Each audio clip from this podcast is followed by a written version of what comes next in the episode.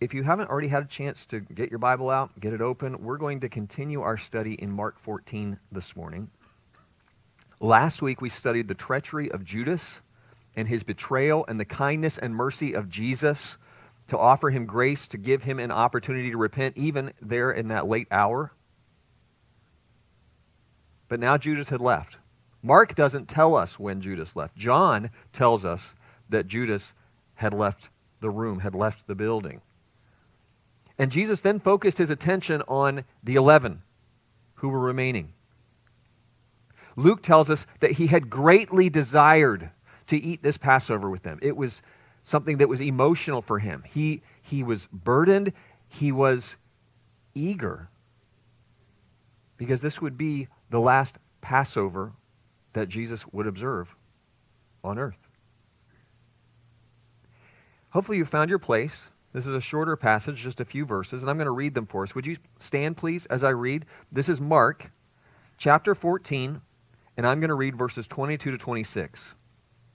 And as they were eating, Jesus took bread, blessed it, and broke it, and gave it to them, and said, Take, eat, this is my body. Then he took the cup, and when he had given thanks, he gave it to them, and they all drank from it. And he said to them, This is my blood of the new covenant, which is shed for many. Assuredly, I say to you, I will no longer drink of the fruit of the vine until that day when I drink it new in the kingdom of God. And when they had sung a hymn, they went out to the Mount of Olives. Let's pray together, please. Our Father, we are grateful to be able to gather in this place today as your people. Lord, you have called us by your name. Lord, for each one who has believed on you for salvation, who is here in this room, who is joining us online, Lord, that is because of your grace. That you have allowed us to hear the gospel, the good news about Jesus. You have allowed us to respond to it in faith and repentance. And Lord, as we continue our study of Mark, and particularly this end of the book, this study of Passion Week leading up to your sacrifice, to your crucifixion, to your death, to your resurrection, Lord, give us understanding. This is familiar territory for many of the folks here. And yet, Lord, we ask that you would make this fresh to us today. Show us something that we've forgotten. Show us something we've never seen before of you. Show us ourselves. Lord, convict us of any unconfessed sin that we could still have in our lives, that, that we would be able to confess and forsake that. Father, I ask that your Holy Spirit would be our teacher this morning and that he would anoint me to teach your word with accuracy, with boldness, with clarity that your word would accomplish what you desire for it to accomplish in our lives, in our hearts today. In Jesus' name, amen. Thank you. You may be seated.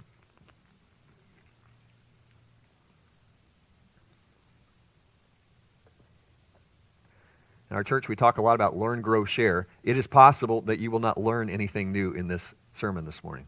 Some of you might, but it's possible that you won't. Because I know that because this section that we commonly call the Lord's Supper it appears in Matthew. It appears here in Mark, obviously. It appears in Luke. It appears in 1 Corinthians. And here in our congregation, we have done this together once a month, all year long. And in other years, we've done it every other month or, or at various times. But we do it frequently, and we cover this material frequently. But I, I pray, as I've studied this this week, as I've prepared for this morning, my prayer would be that this isn't something we're so familiar with that we have contempt for or that we're bored by. Because this was important enough that Jesus spent time on the last night of his physical life on earth. He spent time, gave time to this with his disciples. He set it up, as we saw last week. He made the arrangements so that the 12 of them, 13 before Judas left, could be in the room together and could observe this Passover. It was important to him, and I believe it should be important to us. If I can help focus our thoughts this morning and help us remember perhaps what we've already learned about the symbolism of the Lord's Supper and about the significance of the Lord's Supper, then I think this will be time well spent. Here's the key phrase. I don't have a key word for you this morning, I have a key phrase. And that is looking backward and looking forward. Looking backward and looking forward. Well, what do you mean by that? Well, I have a chart for you because I want us just briefly to compare a little bit, think about the Passover and the Lord's Supper. How does the Passover look back? Because we know what the Passover is. Hopefully, everybody in the room is familiar with this idea that on the night that the children of Israel left Egypt, they had been slaves, and God had worked miracles in the form of what we call the 10 plagues of Egypt. And that final plague, the children of Israel, by faith, had to choose a lamb on the 10th of the month, and on the 14th of the month, they had to slaughter that lamb and they had to take some of the blood and they had to put it on the doorpost. We've talked about this in previous studies recently. That is called the Passover. But in future generations, God wanted them to remember this, to have a feast together as a remembrance. What were they looking back on? They were looking back on their redemption from slavery in Egypt.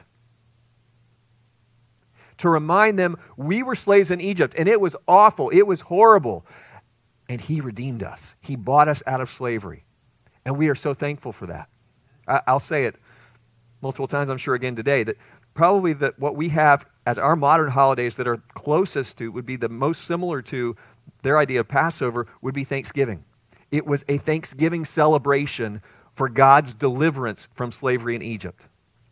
And not only that, he had taken them to the promised land and given them their own land that he had promised to Abraham 400 years before.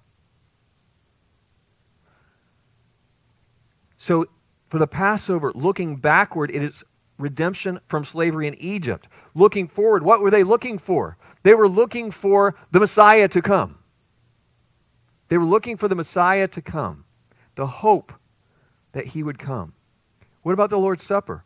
What are we celebrating? What are we remembering? That he has redeemed us from the slavery of sin. Read Romans 6 on your own sometime. That that we were in bondage. We were enslaved by sin. And He has delivered us. He has bought us out of the slavery of sin.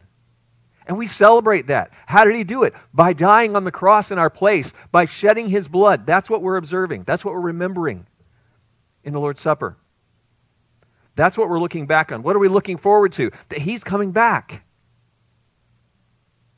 1 Corinthians 11, Paul says that whenever we observe the Lord's Supper together, we are doing, supposed to continue doing so until He comes, with the expectation that He's coming. And we even have that in this passage in Mark today.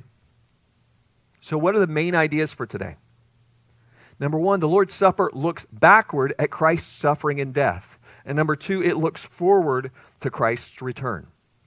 Looking back on his suffering and death. And for us, that means redemption from sin. And what are we looking forward to? We're looking forward to his return.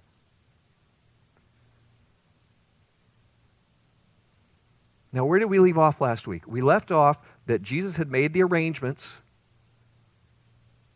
for the Passover. They were there in the upper room together.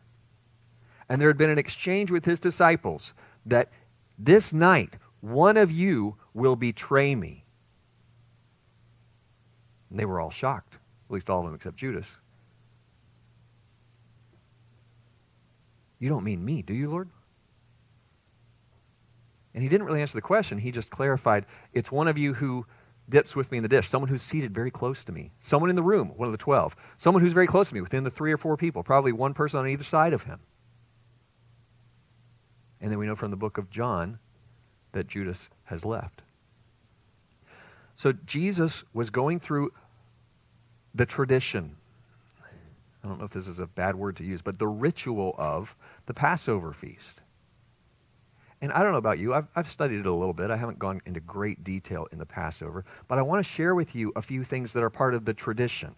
And as I looked at different resources this week, my commentary that I've been reading on Mark from Kent Hughes was especially helpful. So I am going to offer you some quotes, just letting you know up front. They are from someone else. This is not my words, but telling us what did this look like when Jesus interrupted the regularly scheduled program of the Passover in order to do something new. It would have been surprising to them. The meal was going along. I don't know what you usually do in your home for Thanksgiving or Christmas, but everything's just kind of going along as everybody's used to. And then, whoa, Jesus went off script. And it would have gotten their attention and would have been shocking to them. Verse 22 And as they were eating, Jesus took bread, blessed and broke it, and gave it to them, and said, Take, eat, this is my body. So these are thoughts describing that point in time when it says, as they were eating, what was going on. This is the words of Kent Hughes. When the meal had been completely laid out before them, with the roast lamb as the centerpiece, the host, in this case Jesus, interpreted each of the foods on the table as it related to their deliverance from Egypt. The bitter herbs recalled their bitter slavery. The stewed fruit, by its color and consistency, recalled the misery of making bricks for Pharaoh.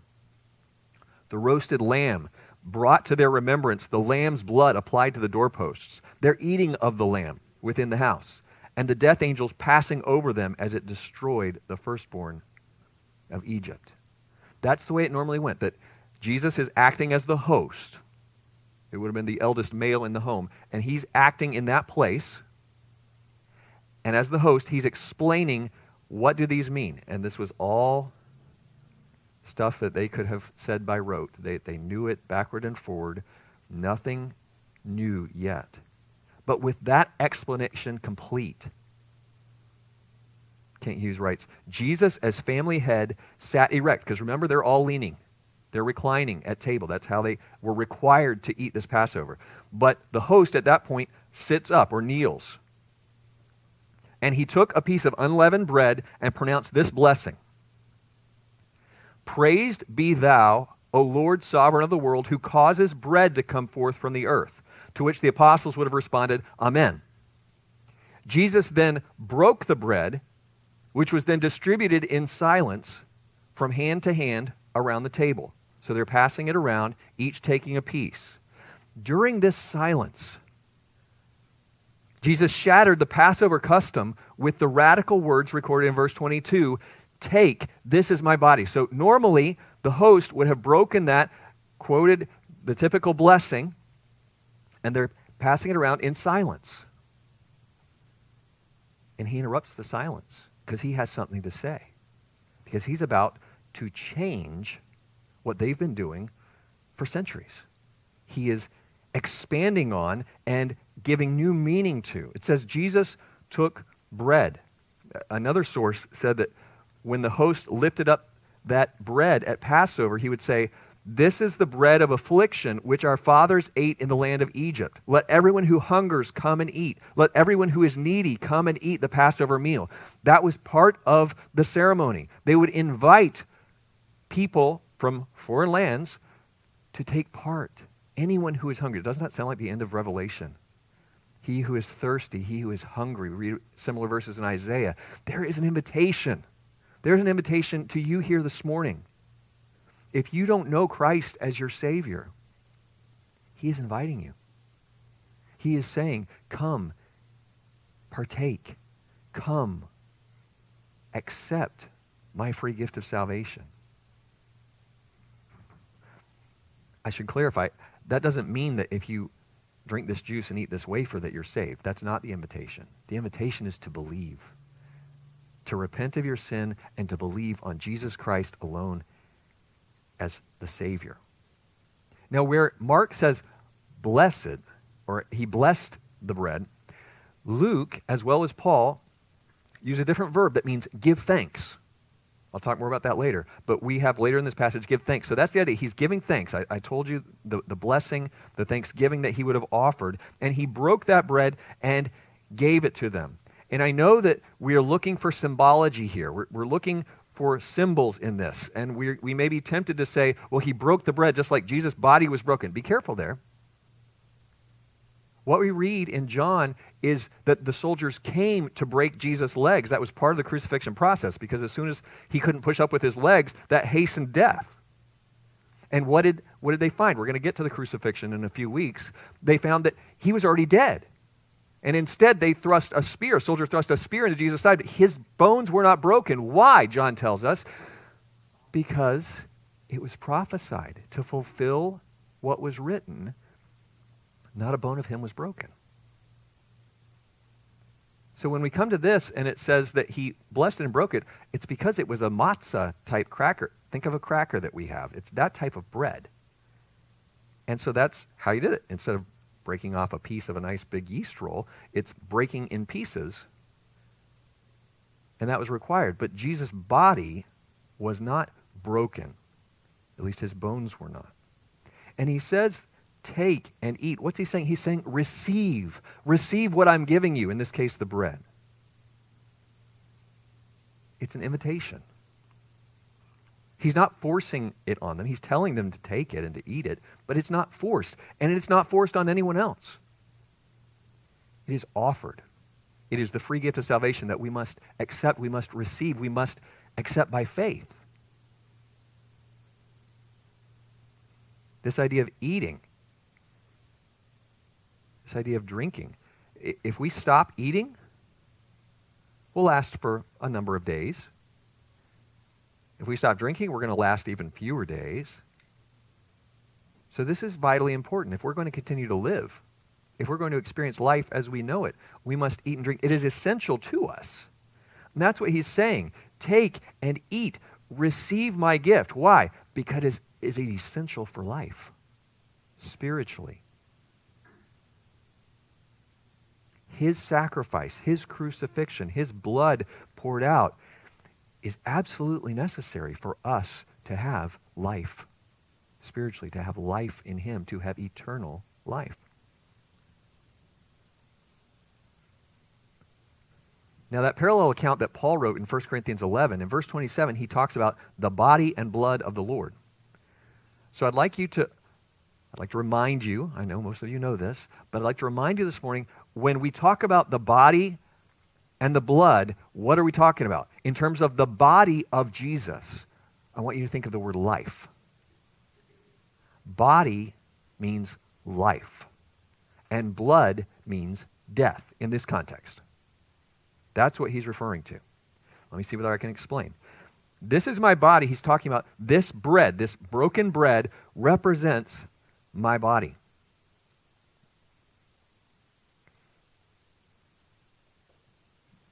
Again, quoting from Hughes, what did this figure mean of saying, This is my body? In a word, bread referred to the life of Christ. In the incarnation at Bethlehem, incarnation means he came to be a, a human, he came to dwell among us. What does Bethlehem mean? Oh, yeah, it means house of bread, the city of bread. Christ, the bread of life, took on a human body. He demonstrated his divine life to all the world by living a sinless life in that body. He bore our sins on the cross while in that human body. He triumphed from the grave by bringing that body back to life, and he now lives in that glorified body at the right hand of the Father where he prays for us. And as members of his body, we share in that life. What does his body mean to us? It means life. He lived a sinless life. He came in the flesh. That's his body. That is how we receive life because he lived a perfect life, something we could not ever do. He did it for us. It also means that we get to participate in each other's lives. What we're doing is called different things, but communion is an appropriate term. It's used in the Bible. This communion, this union we have together with one another. Why? Because as we partake of these elements together, just like any other meal, we are taking in the same thing. And in that time, in that place, you are eating with someone, these elements, these compounds that you're eating, that you're putting inside you, are now part of both of you. And we have unity together because of what we're doing here. We're, we're eating and drinking the same thing. We are sharing in one another's lives in this way.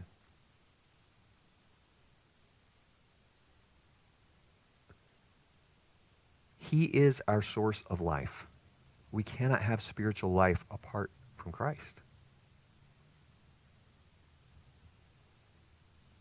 Verse 23 says, Then he took the cup, and when he had given thanks, he gave it to them, and they all drank from it. And he said to them, This is my blood of the new covenant, which is shed for many. Now, some of you are familiar with the traditions of the Passover meal. There were four cups. I believe this is probably the third one.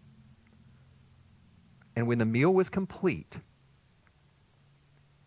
remember they're, they're reclining, the host, Jesus, sat up or knelt again so that he was above them because he's about to say something else that's important.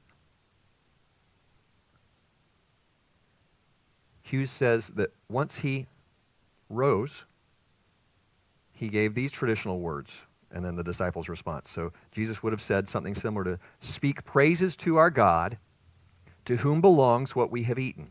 And the disciples responded, Praise be to God for our food we have eaten. Then, with his right hand, he took the third cup of red wine and, gazing upon the cup, gave thanks. So he's holding the cup of wine and he's giving thanks. And he would have said something like this May the all merciful one make us worthy of the days of the Messiah and of the life of the world to come. He brings salvation of his king. He shows covenant faithfulness to his anointed, to David and his seed forever. He makes peace in his heavenly places. May he secure peace for us and for all Israel. And you say, Amen. And then in silence, he would have passed that cup around, the same as the bread. So it would have gone from person to person. Common cup, different from what we generally do today, differently than the way we observe Lord's Supper. But they had the same cup that they would have passed around, each drinking from it. This time, Mark says, when he had given thanks. Same idea, but different word choice from verse 22 when he blessed the bread and broke it. From this Greek word, we get the English word Eucharist. Now, we don't use that word very much, but it means giving of thanks. That's what we're doing when we have communion, when we have Lord's Supper together. We are giving thanks for his sacrifice for us. In many ways, it really is a feast of thanksgiving. He gave it to them they all drank from it. They passed it around. Each one took a sip. But normally, they would have done this in silence. And again, Jesus interrupts the normal flow because he has something very important to tell them. He's going to tell them, This is my blood of the new covenant, which is shed for many. What does the blood represent? Thank you. Death. So the body represents life, the blood represents death he says, This is my blood of the new covenant. Well, if you're familiar at all with the Old Testament, we talked about this a good bit when we were in the book of Genesis. When God makes a covenant, literally it means to cut a covenant because there were always animals, generally cut in half. There was shedding of blood for any covenant. And remember, where did this idea of Passover come from? It came from Moses, had written it down for them in Exodus. After the Exodus, they're supposed to observe this, and there were specific ways they were supposed to do that. Moses and the children of Israel swore to a covenant with God. That's in Exodus 24. It was around the time of the giving of the law, the Ten Commandments. And in that covenant, we think of it as the old covenant. God puts out the law and he says, These are the laws you need to keep. Now, would keeping those laws save anyone? Well, theoretically, yes. But no. Why not? Why did two people immediately said no? Why? You can't do it. So we get to Romans and we read that what is the law? The law is a teacher, it's a schoolmaster. It is given to us to prove I can't do it. There's nobody in this room who can get through the Ten Commandments and say, No, I haven't done any of that. I've never done that. Never done that. There may be some of them, perhaps, that you haven't done. But we can't keep the law. Again, referring to Romans, that if you keep this law, then you're justified. You're good. But we can't. So what do we need? We need a rescuer. We need a savior. We need a way out. Because I can't keep the law. So I'm getting ahead of myself slightly, but when we get to this new covenant, guess what? God makes this covenant. And what is our part? To keep the law? No. To believe in Him and to receive eternal life. Because He has done it all. So, blood, shedding of blood, was always required for a covenant. And this Greek word for covenant, I learned, refers not to an agreement between two equals, but rather to an arrangement established by one party. In this case, who is that? God. What's interesting, we can't change it. The other party can't change it in this word for covenant. What can we do? We can accept it or we can reject it. But we can't alter it. So this is new. This is different. This is the new covenant related to his blood.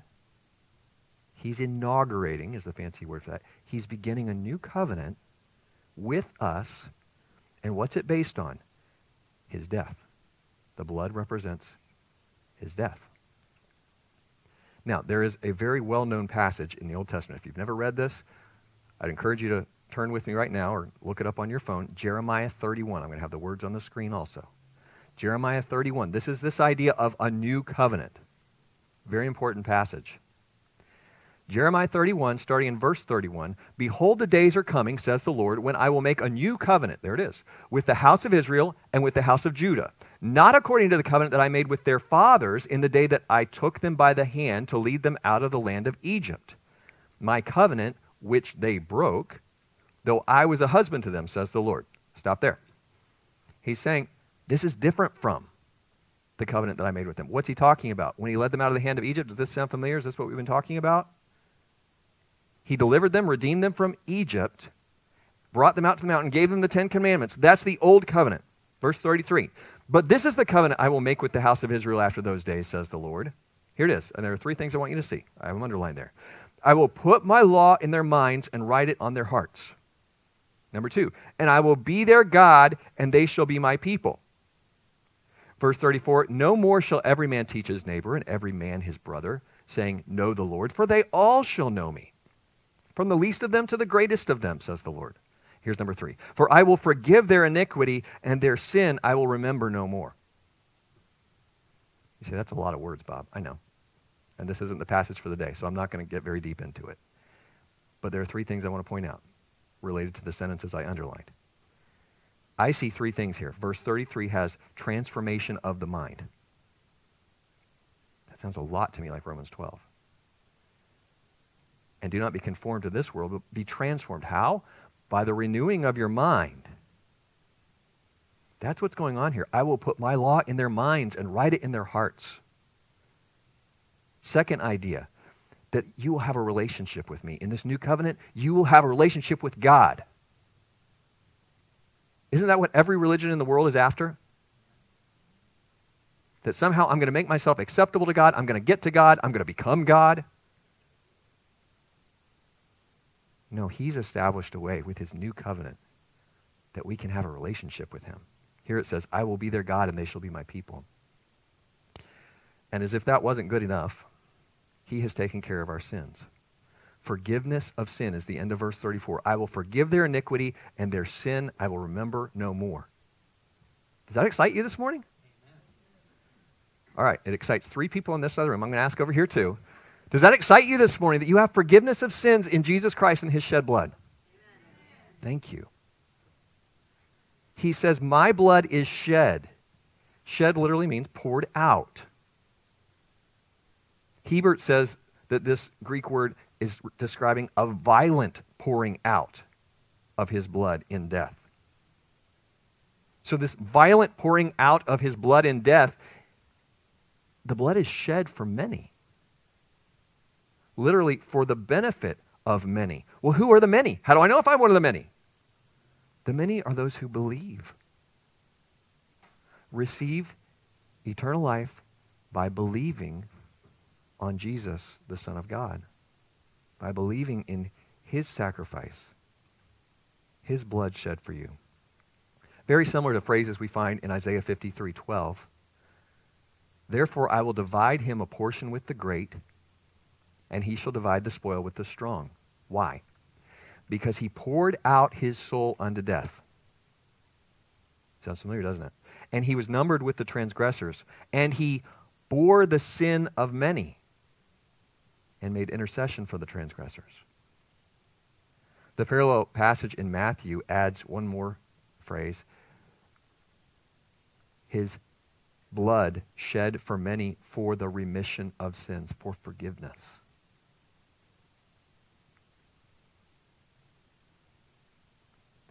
Now, I said earlier that there were four cups. There are a lot of Bible scholars that don't believe that Jesus drank the fourth cup in this meal. Why not? The fourth cup is the cup of consummation. It is for the future, it is for the promised land. And, and he is applying it instead to his kingdom, that he will drink it when he is with his disciples, his followers in the kingdom. Let's look at it, verse 25. Assuredly, I say to you, I hope you're noticing that phrase when we see it now. How many times have I pointed this out? Verily, verily, or Amen is the way it can be translated. Truly I say to you, assuredly I say to you, I will no longer drink of the fruit of the vine until that day when I drink it new in the kingdom of God. He's saying, I'm not, he's saying, I'm not going to drink any more wine until the kingdom. But literally, the, the expression tells us, I'm not going to observe the Passover again. I'm not going to observe the Passover again until I observe it in the kingdom, the millennial kingdom, when I am ruling and reigning on earth. And we understand when he comes the second time. So, what he was observing with them would be the last Passover of that type. He was giving us something new to look back and look forward. He says, I will no longer drink of the fruit of the vine until that day, meaning when the kingdom is established. I will drink it new in the kingdom of God. What's that telling us? He's going to be the host of that banquet too. Marriage supper of the Lamb.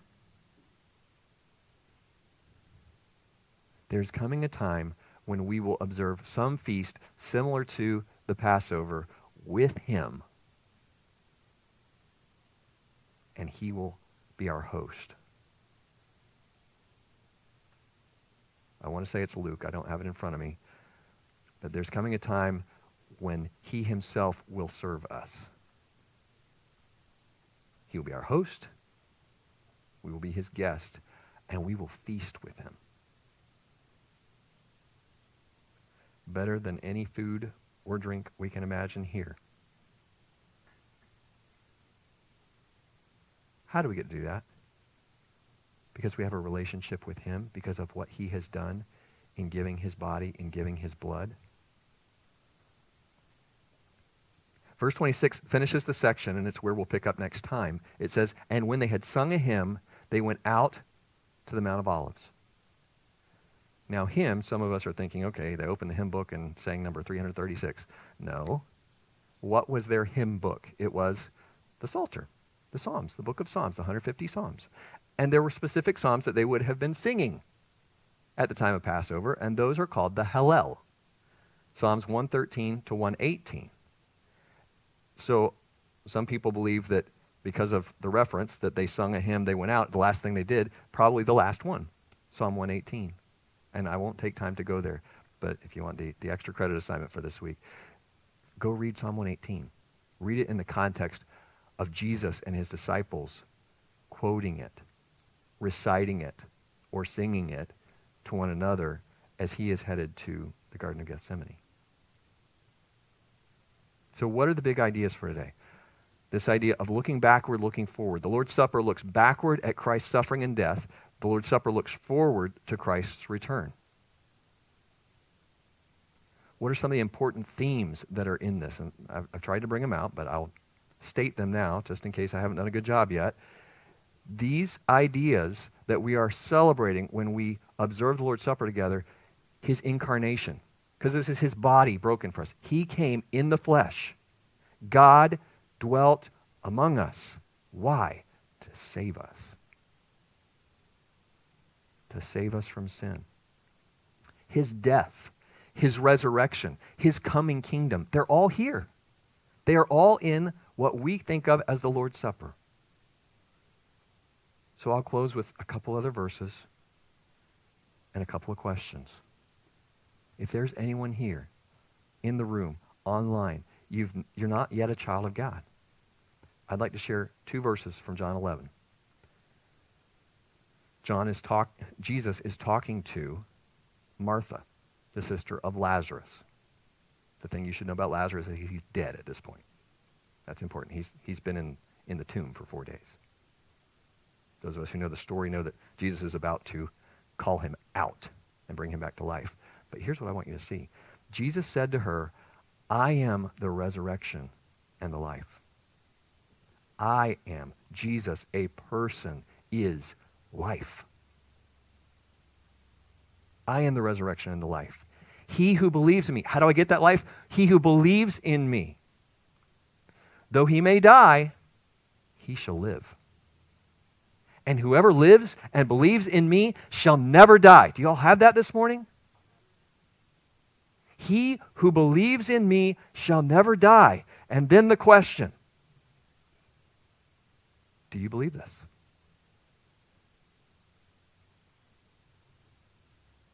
Yes, the right answer is yes. But do you, deep down inside, do you believe this?